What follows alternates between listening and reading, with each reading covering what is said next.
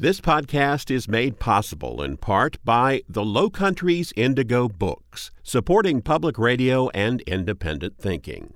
Ordering and more is available at 843 768 2255. This episode of Walter Edgar's Journal is an encore of a previously broadcast program. Welcome to Walter Edgar's Journal. With me in the studio today is David Shields who is the Carolina Distinguished Professor of the English Language and Literature at USC. And on the line from Charleston, Kevin Mitchell, who is the Chief Instructor at the Culinary Institute of Charleston. And so, gentlemen, both of you, welcome to the Journal. Glad to be here, Walter. We're going to talk today about uh, your latest book. It's entitled Taste the State South Carolina signature foods, recipes, and their stories. And first of all, gentlemen, I'll start with you, David, and then bring in Kevin. How did this joint venture come about? Well, um, I got contacted by the University of South Carolina Press uh, a few years ago. And the chief of the press said, uh, I'd like to do a book about the top 10 dishes from South Carolina. And this sounded too much like a YouTube venture for me. So I said, I'm not interested. And then he said, Well, we're really interested in doing a South Carolina food book. What would it take for such a thing to come into existence? And I said, It'd have to go in depth. that is, not 10, but most of the really important signature items. And I would have to have a collaborator someone who is a culinary professional and someone who is conversant with uh, African American Gullah Geechee culinary history. And I'd been working with Kevin for years. Uh, he's a friend of mine, and we collaborated in a number of projects, and he can tell you about some of those. All right, Kevin, it's it's it's to you. And what are some of the things you and uh, David had been collaborating on before you got together with this book? Well, we we met back in 2013, 2014 when uh, Charleston hosted the uh, Carolina Gold Rice Foundation's uh, Rice Symposium. I was asked to to do a demo on uh, chicken bog, and I met David at the symposium at this demo, and then we reconnected again in Charleston, I believe in 2014 again um, with the American Culinary Federation. They had their Southeast Regional Conference here in, in Charleston, and David and I reconnected, and he told me the story of Nat Fuller, who was one of the great black caterers from Charleston in the early to late 1800s. And he proposed this idea that we would recreate a dinner that he held here in Charleston shortly after the Civil War um, to celebrate the end of the Civil War, celebrate um, blacks and whites in the spirit of reconciliation and, and equality. So that was our first project together. Um, and then we moved through later on in 2015, uh, where we did a field pea tasting, where we revitalized the the work of uh, George Washington Carver as it relates to the field pea. Between 2016 to 2018, I left the state of South Carolina, went off to get my graduate degree at the University of Mississippi, and David and I kept in contact during that two year span. And when I, upon my return to Charleston, David approached me with this idea of the two of us writing a book together. David said first it's not the top 10 foodstuffs, which is what Richard Brown from the press yeah. wanted. Uh, but it is South Carolina from asparagus to waffles. Uh, That's right. Not quite A to Z. Yeah. Uh, and you have the recipes, but this is not a cookbook per se, although people could use the recipes, right, David? Oh, they could. Um, we've uh, tended to reproduce the most historic, sort of classic recipes, which are not in modern recipe format. They don't lay out the ingredients ahead of time. It's sort of like a paragraph.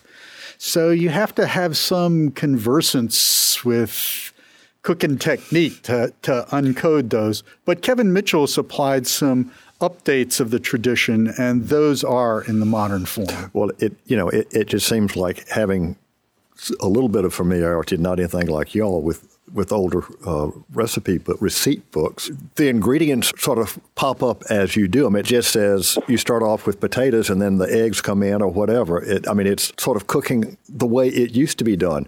I asked my dear wife, who can make beautiful pie crusts, and she said she was taught by her family cook who told her you can either do pie crusts or you can do biscuits.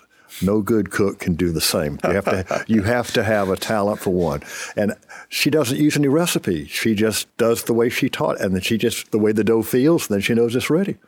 You know that's it's interesting. In the 19th century, the great chefs of America, uh, the people who were operating in Delmonico's and other things, um, did not write down their recipes uh, and you were apprenticed in a kitchen by examining the chef doing things. And it wasn't until the 1880s that Charles Ranhofer puts out the first recipe book, which reveals what professional culinarians are doing in the kitchen.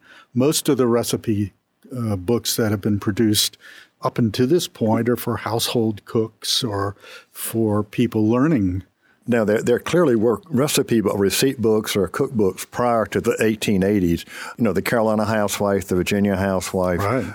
I mean, this goes back to the 18th century. Yeah, the, the 1790s. And what you'll notice is that all of those early cookbooks are designed for usually orphaned young girls who are training to be household cooks. And you'll have these prefaces about them. Now, the uh, Southern uh, cookbooks, the Carolina Housewife, the Kentucky Housewife, and, and the Virginia, Mary Randolph's book, are similarly a guide to sort of home cooks who presume to be female, not professional culinarians. And it's household cooking, home cooking, rather than the cooking that you have in public given literacy skills back in those days, they're producing these cookbooks. But I'm thinking in South Carolina, those who were using uh, the Carolina Housewife, the ha- Carolina Housewife wasn't doing the cooking herself; she was directing somebody else how to do it. Right.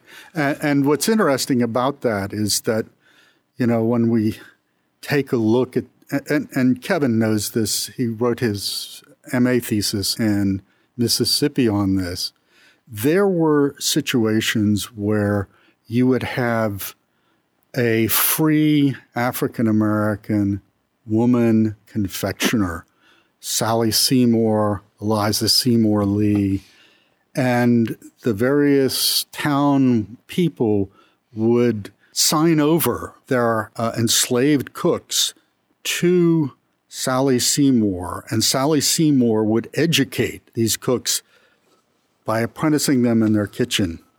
She wrote down her recipes because a number of them survive in commonplace books. So there is a literacy dimension that is going, sort of crossing through literate free African Americans to uh, enslaved.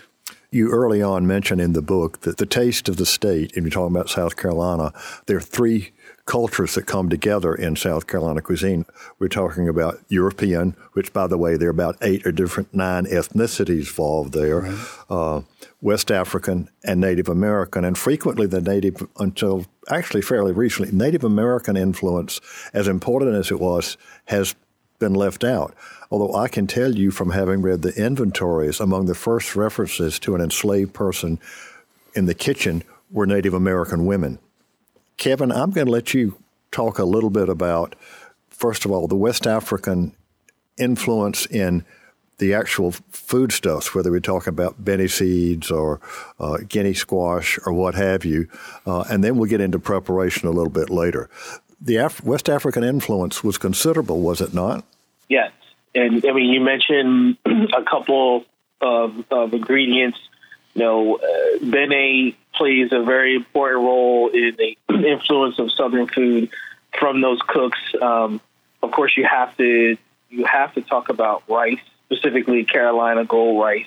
You have to talk about things like okra and watermelon and so many other ingredients that were grown, cultivated, brought over by you know the the enslaved African in cooking those particular ingredients, not only for other enslaved people, but for their slave owners as well. We mentioned Guinea squash. We talk about eggplant, uh, but the variety that was used in South Carolina and preferred in South Carolina wasn't that big purple thing that we see in the grocery stores today. What was it like? Yeah, exactly. They were a little bit smaller. They were a lot, I say, you know, as far as texture, uh, really tender. The skin probably could have been a lot a little bit thinner than you know the big purple globe or whatever uh, eggplant that plays heavily in today's times. Um, that squash back then, of course, would have been once again smaller. It would have been many different varieties. It probably would have been a different color. It may not have been that that deep, dark purple. Uh, once again, that we look at or think about when we talk about this Guinea Guinea squash Kevin, that people eat. Kevin, I think today. he's also thinking about the uh, red Solanum aethiopicum, yep. the, the one that looks like a tomato that, that got lost. But one thing that they all had in common is they were bitter. A colleague from off moved to South Carolina, and his wife bought some eggplant and she cooked it for dinner and didn't soak it before. Uh, being polite as we were, my wife and I did eat one slice each, but it was it was most unpleasant. Kevin, Kevin, do you salt your eggplant slices before you process them? I do, and that was basically you know a technique, of course, that I learned um, in culinary school. And I'll be quite honest with you, I'm not I'm not the biggest fan of eggplant. uh, and I and I'm not really sure why. I think maybe for me it's a it's a texture thing. But when I do use it here with my students or even sometimes at home, I definitely salt it to, for one, of course, it, it helps release a lot of the, the natural moisture water that's in that eggplant. And also, it does kind of tame down some of the bitterness of it as well. Yeah. And of course, the method that it was used for cooking it, even in the 19th century, was the traditional West African method of frying it. Mm-hmm the Brazilians still keep their little red eggplant. Uh, they call them jilós. And their favorite bar food, sliced and cooked up with onions. So if you go to a bar in Rio uh, during soccer season, this is what you'll be served as uh, one of the things. It, instead of the big jar of pickled eggs? That's right. or pickled pig feet. Uh, now, a, a, historical footnote, and I, David, I know that you are really engaged in helping to reintroduce heritage fruits and vegetables into South Carolina, and that is the Guinea squash. This colonial vegetable died out, and the last seeds were destroyed in a fire in Louisiana. So, the ones that are grown now that look like the 18th and 19th century Guinea squash really came in from Brazil. That's so, right, exactly. And uh, it was a shame of the, the line of red guinea squash that survived uh, was collected from an African American farmer in Natchez. And um, Seed Savers had it at this one place in Louisiana, and some drunk character burned up the seed house. Oh gosh! And uh, lost we we lost that one. And what's important about it, you know, you can bring in the Brazilian seed, but the that seed that had been handed down in Natchez is, is locally adapted to the southeast. And when you plant a, a seed from West Africa or Europe, uh, it undergoes transformations in the soil and different climate. Uh, the epigenetics trigger different sorts of manifestations. Mm-hmm. And that's the reason we have a lot of different varieties of collards uh, people who tried to save seed from European heading cabbages found that they wouldn't head in the South. They just formed flat leaves. And so the category of cabbage collards all have heading cabbages as ancestors. Well, there's a common misperception that collards were introduced from West Africa, and that's not the case. It was a European vegetable, which very quickly became very popular with all segments of the Southern community, but especially in the African American community. It was nutritious and it was inexpensive. Right. Kevin, who wrote up the thing on collards, perhaps uh, you want to comment on it. You know, the collards, as you said, definitely played very well in the kind of the canon of food that African Americans eat. Um, I mean, then and even today. And, you know, we talk about one of the first varieties of collars in the book. It's called, it's called the blue stem collar that kind of developed a little bit after this, after the Civil War, where this green is, as you said, once again, very nutritious. And what happens is we write about collars, but we also write it in conjunction with um, pot liquor, right? Mm. And and how the pot liquor left over from this beautiful pot of cooked greens, which would be given to enslaved people after the slavers would only eat the green without really them understanding that that was the most nutritious part of of the green, the liquor that that you actually cook those greens in. So, you know, you go through this kind of this thing where you are looking at these different types. You know, then of course after you're looking at you know mustards and you know turnip greens and you know even beet greens, which all are um, somewhat bitter, but you know in in the cooking we we do things to kind of take away some of that bitterness. Like for what I do when I work with mustards, for example, I will kind of blanch and shock them, you know, kind of drop them in some boiling water for about a minute or so, and then drop them in some ice water um, to stop the cooking process. But in that boiling water, along with salt, I do add a little bit of baking soda, and that kind of tails back that that bitterness. And then I also uh, combat that as well. I'll throw in a little bit of elderflower honey at the end to once again offset that bitterness. Well, now you didn't mention put putting any salt meat in with your collards or your greens. I, I do. It depends on my mood. At, at, home, we're not necessarily using ham hock. I mean, we are using a smoked product. We use uh, smoked turkey tails or smoked turkey necks. You know, my my fiance is she doesn't eat pork, so we have to find that that substitute. But I don't necessarily use like salt pork. Um, I will use bacon in that recipe with the mustard greens. You know, it's caramelized onions with this rendered bacon, the rendered bacon fat, and then for a little spice, some red pe- pepper flake, and then just slowly toss the greens in with that just long enough so they warm through. So when I deal with greens, I'm not cooking them in a pot with water and, and ham hock for hours upon hours. Uh, for me, I believe it, it cooks out all the nutritional value in those greens.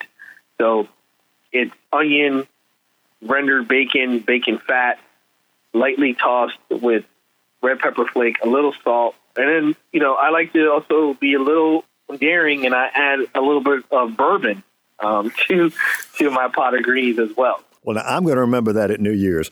Growing up on the Gulf Coast, we always had andouille sausage in our collards, uh, which of yep. course, which is yep. makes it nice and hot. And at an early age, my grandfather introduced me to the pot liquor. No matter what the green, whether it was turnips or collards, he didn't really care for mustards. He always insisted that the pot liquor, he had it always. We had cornbread, and then he he said, yep. "This is what you learn to to drink. And I can remember that the ladies of the household didn't want pot liquor. I mean, it just, I guess maybe when it's cooked with uh, salt meat, it is, it is a little bit oily, but it's still, it's good. I still love it. Well, my grandmother grew up in, you know, I, I grew up in the North, so I'm from off, as you would say.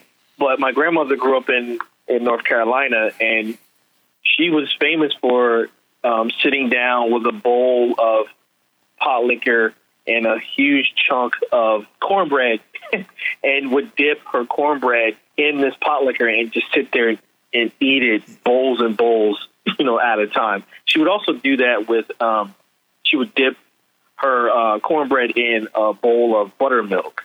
well, as well. all right, all right, Kevin, you told me about your grandmother and cornbread, and that that's a nice segue into cornbread in South Carolina. And historically, David, where did that come from? Cornbread derives from from Native American foodways.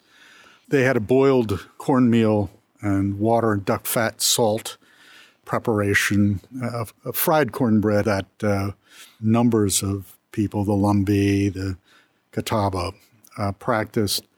What's interesting about the South Carolina tradition of cornbread was that uh, originally it had only used white flint corn.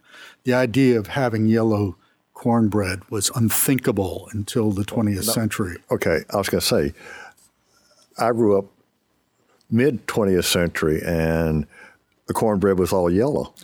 What happened was the uh, national dominion of Midwest yellow dent corn one, the huge suppliers and growers of corn sent their uh, cornmeal out to the grocery chains all across the United States. They sent the Midwest yellow, and it supplanted the preferred white corns that were used in the South in many instances. Your first packaged cornbread mixes were using this commodity corn.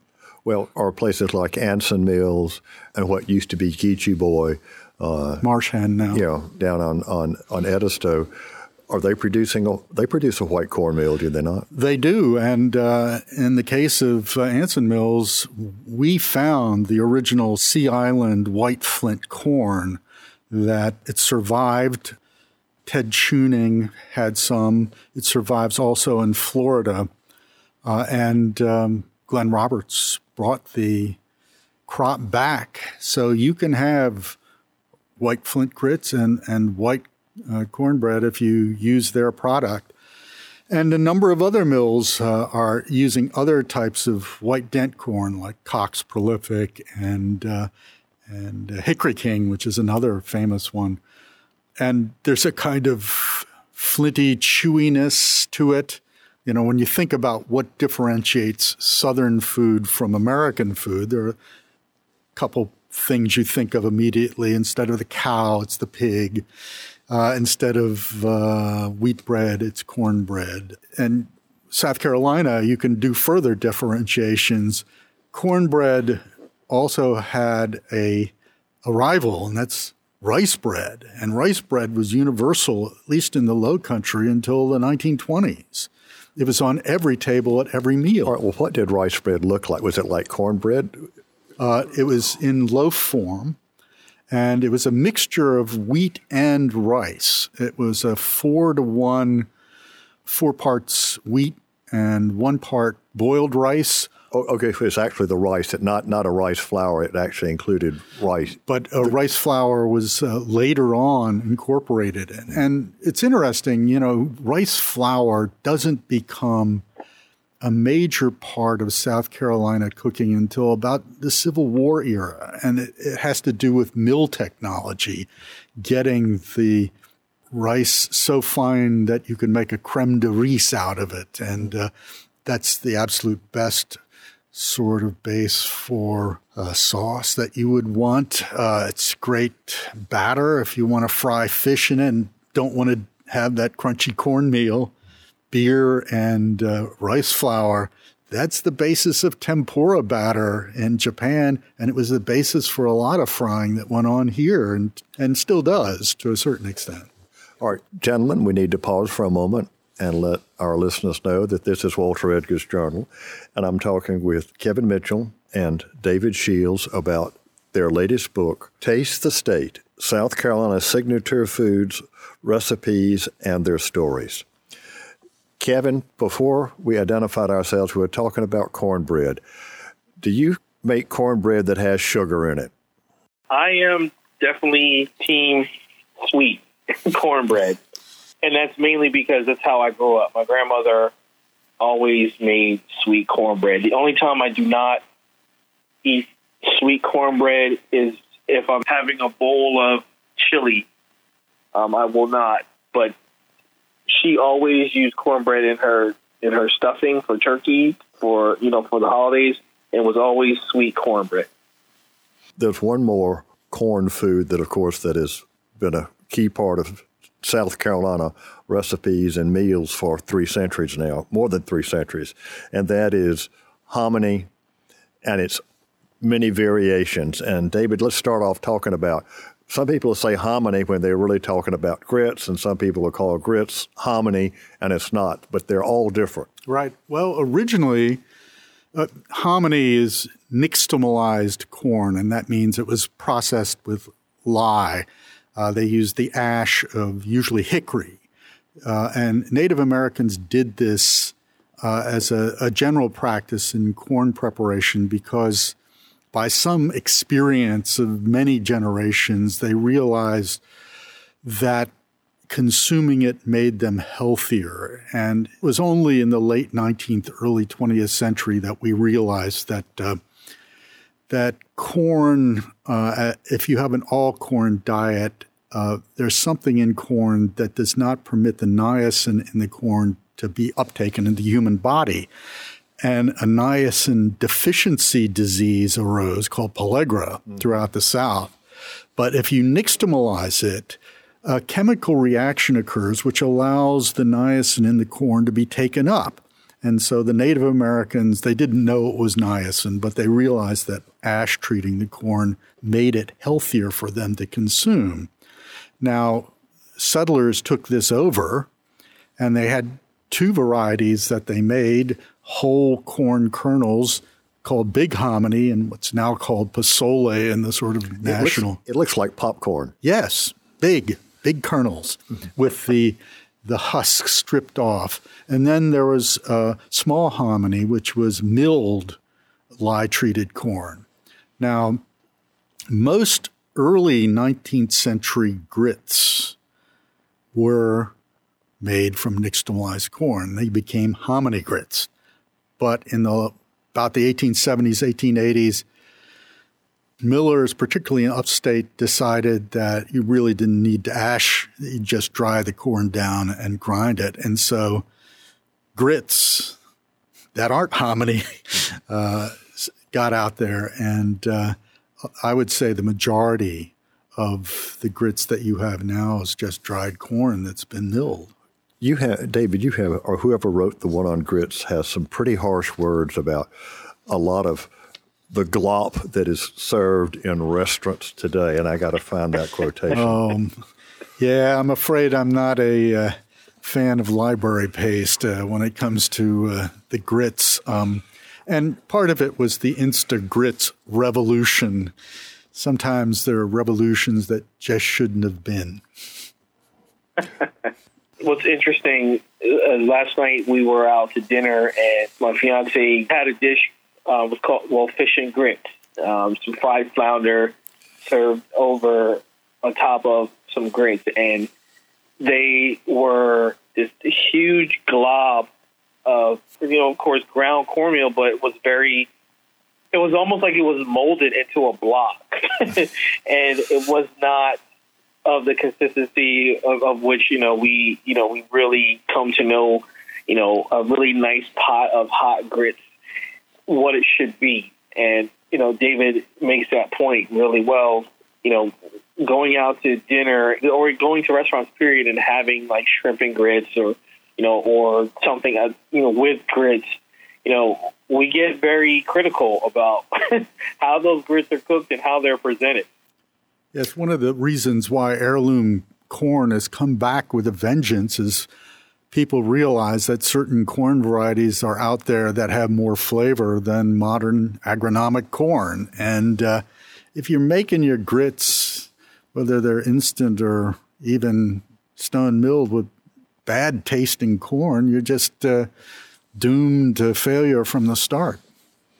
Well, having grown up having to and I mean having to have grits every morning, winter or summer. Anything could be served with it. Fried fish, it was usually bacon, occasionally sausage. Doves were very nice in, in season, but you had to have grits and you could not put any sugar on it. It's salt and pepper and butter, nothing else. What's interesting, uh, what you're describing is is actually the sort of attitude that lots of South Carolinians had toward rice. Uh, you could cook virtually anything in rice and make a pilau or a purloo or a pilaf. I mean, there are all sorts of names for it. It was the universal donor cooked grain and an incredibly broad repertoire of dishes developed as a result of that. And, and it's still probably the single most elaborate sector of South Carolina cooking. Well, dinner was in the middle of the day back in the 1940s and 50s still, and rice was always on the menu. It was always there, usually with gravy. That's interesting. Um, Kevin, what when we were going through these various pilau recipes, were there Hoppin' John, of course, and and uh, yeah. you know, red rice, but what were some of the other ones that sort of hit your fancy? Oh yeah, there were there are quite a few. Um, well, for me, Dove, the Dove Purloo, and then there's one in here that we do the recipe for fish kedgeree. Kedgeree, yeah. It's yes, um, and actually, you know, I actually had to go and kind of look look that up, and I, of course, I went to the Anson Mills website and they have a recipe for it, which was really, you know, really interesting to me. You know, here we have recipe for egg an egg purloo, guinea squash purloo. You know, you mentioned Hoppin' John, you mentioned um, red rice, and then of course you have uh, Limpin' Susan. You know, which is the tomato and um, okra purloo, or even okra purloo. Or when I first moved to Charleston and did a test kitchen for um, Charlotte Jenkins' Gullah Cuisine cookbook, um, she makes a purloo that she called Gullah Rice that had chicken and had sausage. It had so many different things. But for me, it was really reminiscent of of a jambalaya, and you know she she made it quite clear that she was not making jambalaya. It was you know it's a purloo, but you know there's rabbit purloo listed here, um, squab, which I mean I really I, mean, I love squab, but um, you know people that go through that entry specifically, and that's one of the entries where we spent. I think we spend at least three, three to five, six pages on on Purloos to get people to understand, you know, the the rich history that they have here, specifically in this area. Yeah, one of the things that's uh, really striking is that certain ones come into fashion and other ones go out. Uh, peanut purloo was something that was popular in the 19th century, but now it's crab rice, which is the hot dish in uh, the restaurant world in in South Carolina. Well, I mean, it, Kevin's right. Y'all have have at least four pages of recipes, descriptions: chicken, crab, dove, duck, egg, kedgeree. Now that that has to come. That sounds like British imperial. Yes. Well, from Jamaica, the, maybe I, it came through. I mean, uh, probably, uh, probably uh, West Indian. There, there are certain things that that happen. For instance, in the 90s, 1790s, curry powder mm-hmm. comes in and is immediately adopted. It's one of the things from outside that gets incorporated. Like Worcestershire sauce in the mm-hmm. 1830s and 40s, it becomes a universal ingredient in Southern stews. Mm-hmm. Of course, it still is. Yeah, well, uh, I mean, and people forget how it's made. Uh, it's very it's very, it's the same family as Nuoc Mam from Vietnam. Right. Um, Tamarind, f- fermented fish. Yes, yes. the uh, um, the Nuoc Mam factory outside Da Nang was an unforgettable smelling oh, offense. Right. I guess South Carolina has its paper mills and. Uh, um, but obviously Hop Hoppin' John, which most people know. But Limping Susan, I thought that was an interesting Purloo yeah, it's uh, it's pretty classic. And uh, one of the things that Kevin said reminded me, you know, this isn't jambalaya. This is, you know, gullah gullah purloo. There's another Louisiana dish, gumbo, mm-hmm. but we don't do gumbo here. We do okra soup. That's yeah, oh, yeah. soup. Yeah, yes, but but having having grown up on the Gulf Coast, I do a very mean gumbo. But it's it's interesting. You talk about some dishes traveling outside South Carolina, and they'll talk about it's Charleston this and it's Charleston that if you order shrimp and grits uh, in Virginia Beach, Virginia, they will frequently say Charleston shrimp and grits. It's interesting. Giving it, giving it a cachet that just being in Virginia would not have. uh, that's that's sort of interesting. Uh, you know, uh, it's true that Low Country and particularly Charleston food has an inordinate dominion over people's thinking about what South Carolina food is. But one of the things we took care was that we have the upcountry dishes. We have the Midlands dishes as well. Well, and you, you mentioned gumbo. There are a lot of restaurants on in the Low Country that talk about Low Country gumbo. Well, anyway, we know we know where it all category came, mistake from from whence from whence it came. But if you if you talk about upcountry, you got to have pine bark stew. Yeah, pine bark uh, stew. There's a whole world of chestnut cookery that that was once real central, but the blight sort of wiped it clean. And now you only get roasted chestnuts, you know, on the holidays, and they're either Asian or European. But we were within a, three or four years of the American chestnut being available again. I mean, there are big forests in southwestern Virginia, parts plantings up near Seneca. Well, they have they have tried to, and yes, there is a chestnut society that is trying to reintroduce. Uh, it's a modified version of the American chestnut, simply because the American the blight took out the the chestnuts all up and down the, the Appalachian chain. Yeah, and it's interesting. It isn't the culinary end of things that's driving the restoration. It's the fact that the chestnut is the fastest growing, straightest hardwood tree known. Mm. So it's the timber industry who's behind it. Well, sometimes there's a fight over who did what, and I guess maybe the fight over who created Lady Baltimore cake uh, is one of the uh, funny, uh, silliest uh, ones. Uh, and I'm going to let you, you, let let you take Owen Wister and Lady Baltimore, David. Well, actually, Kevin wrote that entry, but it's a r- really interesting story. I mean, we have a society. I think it's the Women's Exchange in Charleston.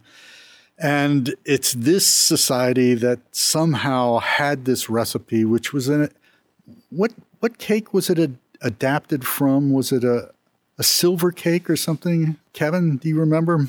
Yeah, um, it was always called the Lady Baltimore cake. It, I, this is actually pretty interesting entry because as I was researching it to figure out, like, of course, you know, who, what, when, why, and how, and how it kind of is named from a, a, a novel written in 1906 called Lady Baltimore. It, it, it's this the story of this man who is getting married, but he has cold feet, and he goes to purchase a cake. And the woman that sells him this cake, he falls in love with this woman, and and that's kind of the beauty of this specific entry. And what we try to do is give some really interesting um, anecdotal kind of stories to some of some of the entries, so people really understand where it, where it comes from. But and, you know, this, you had two rival claimants for the proprietary control yep. of that recipe. One was well connected socially, and the other was not. But it was the non socially well connected one who was the firstest with the mostest and was out there and uh, ruffled the sensibilities of uh, the upper class Charleston ladies. So, kind of campaign to demean her claim to have exclusive proprietary control over the recipe was held in newspapers. And issue after issue of newspapers sort of weighed in on the question of who had the real right to make this uh, this cake. It was originally um, under the under the name of the silver cake, which well, seems a little bit, I guess, less elaborate um, as opposed to you know what we think of the lady the lady Baltimore cake today, and we see that how this cake gets adapted by um, Anne Byrne in her American Cake book in 2016. Um, but it, it's this adapted version that comes from you know, the 200 years of Charleston cooking um, by Blanche Rhett, who can lay claim to to this to this cake. And you know, it, David makes an interesting point about where it comes from and who has you know the exclusive rights on this cake in a broader sense. You know, we we have these conversations about who has the right to claim specific recipes or specific dishes, and what we hope to do in writing something like this and that this particular entry to give people a, a good taste of you know where these things come from, you know, and how some of them do have true background story, and some who are just things that can just be made up kind of out of thin air. Uh, and one of the reasons that Blanche Rhett got into the cooking business is her husband lost his business during the Depression, and she had a tea room. That's how the fam- the Rhett family was supported was on William Deas' cooking and Blanche running the tea room. Yeah, the, the, there was a world of tea rooms and small restaurants between the two world wars in Charleston, also in Columbia to a certain extent. That's very interesting, and a fair amount of the creation of tradition goes on there. In our entry on peach leather, for instance, we see how something which is only first introduced, you know, like in 1921 within four years becomes adopted as something that is a colonial dish. uh, and part, part of the mystique of, of the local. But w- one of the things that you discover is that there are definite histories of food and certain things that are considered signatures of a place at a certain time. A hundred years later, they're not the case the rice bird, which was the favored game bird of the early uh, 20th century, is now endangered and, and, you can't have it. Yeah, a bobolink. Yeah, a bobolink.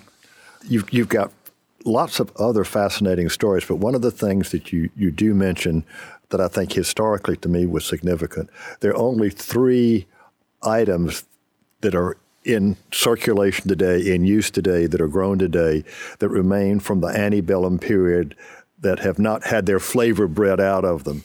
Those are collards, Jerusalem artichokes, and okra. That's right. And one of the reasons why the Carolina Gold Rice Foundation had to form was in the 1990s. This was after Alice Waters made Cooking American Ingredients and not French sauces. This what American food had to be about. All these Charleston chefs started, you know, going to local farmers and getting stuff, and they prepared dishes according to the old formula. And the oldest generation of diners says, "Hey, the flavor's wrong." So the rice that they were using, not the right rice. The grits, wrong type of corn. so the the chefs said, "Where is this stuff?"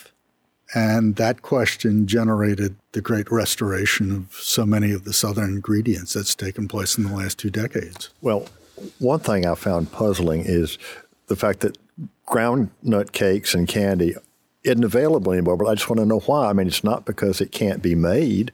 Kevin, you want to weigh in on that? well, ground nut cake, yeah. Um, we know extremely, extremely popular um, in this area years ago, and you know we we think the outlawing of this this treat being made due to the the high attraction of flies. You see in in that entry the photo of the woman holding this tray of groundnut cakes and maybe other candies, and in one hand and having a fly swatter in her other hand uh, because of course the sugar attracted flies. And I think the outlawing of it, of it being sold at open market could have discouraged people from making it. And, and you're right. I mean, it's it's really not a difficult thing to prepare. And David and I have had numerous conversations looking to see who's going to be inspired to to bring these back. And I actually why don't you event. list the ingredients? Uh, so people out in the listening audience who might be tempted uh, to to create the great signature candy of South Carolina, which has disappeared, uh, can have an idea of what they're going to have to do. it's, I mean, very simple. Peanuts. You know, if you're wanting to look at a recipe from the late 1840s, you know, in the Carolina housewife, it's peanuts. It's um, a little bit of brandy. It's eggs, sugar, butter, and that is it. Those are which ingredients that, of course, that we can find throughout today. Yeah. Um, you want to be more historic. You want to try to get your hands on the African runner peanut to to make it. Unfortunately, you know we have someone Nat Bradford who has those those peanuts, and I've used them recently in, in in my class. So this is once again not a very hard thing to make. It the ingredients are prevalently found. So we we hope that anyone that's out there, you know, pick up this book and, and look at these these old recipes and let's let's bring this thing back. Hey, the same thing is true of, of Benne Seed candy, not Benne Seed wafers, but Benne Seed candy. I mean, they're simple to make. You know, um, Benne candy. Uh, Chef B.J. Dennis has been. He and I went down to Trinidad a number of years ago, and we saw some of those old traditional candies still being made. A bene, a bene roll, and uh, monkey meat, the uh, molasses and coconut candy that was sold here in in South Carolina is still being sold in little balls on the streets of uh, the towns in, in Trinidad. Fellas, the most interesting vegetable in the whole group that I had never heard of was Tanya root. Yeah. If you were a new resident in the low country, your neighbors would bring a bag of these over to greet you. They're the corm of the elephant ear plant. But now wait a minute, aren't they aren't they poisonous? As, as a kid, because if because in Mobile, elephant ears grew to giant giant right. size, and you break them, you know, the stem and the sap, it'll burn. Yeah, it's it's alkaloid, but you know, when you think about roots consumed the, throughout the West Indies, the taro root is uh, has the same sort of alkaloid poisons. The West African yam is uh, poisonous, people have learned to process them just like they did this root. It was baked, boiled. What does it taste like? It tastes. Um, if you've ever cooked Jerusalem artichokes and mashed them, it tastes sort of like that. A little blander than a potato. It has a sort of more glossy kind of quality to it. It's usually eaten for breakfast, and it's sometimes called eddoes or provision plant in the West Indies. And one of the things that you have to think about is, you know, we think we got a lot of root vegetables when we have sweet potatoes, potatoes, carrots, and beets, and turnips.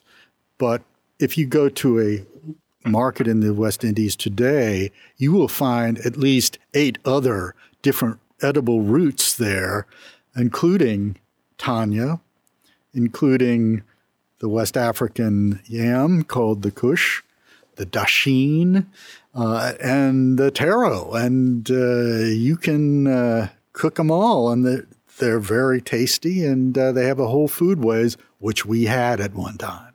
All right, gentlemen, I'm very distressed, but Alfred is giving me the wind up sign. And so uh, I'm going to go to you first, Kevin. Any last words you'd like to leave for our listeners before we sign off? Yes. What, for me personally, what I what I hope people get from picking up this book that there's there's three things we write about things that we know have been for years synonymous with the state of South Carolina. Second, the things that have seemed to disappear off the South Carolina food map. So, like David mentioned, you know, rice birds, and we talked about the groundnut cake, so on and so forth. And then the third is that they're going to be surprised with some of the the things that we write about. Um, and even for myself, getting into the book, writing the book with David, researching some of the things that we write about were a surprise for me. So you know, when you open the book and you go right to asparagus, I think most people are not going to attribute South Carolina with asparagus or even oranges. So those three things, and then we also hope that you know it inspires some people.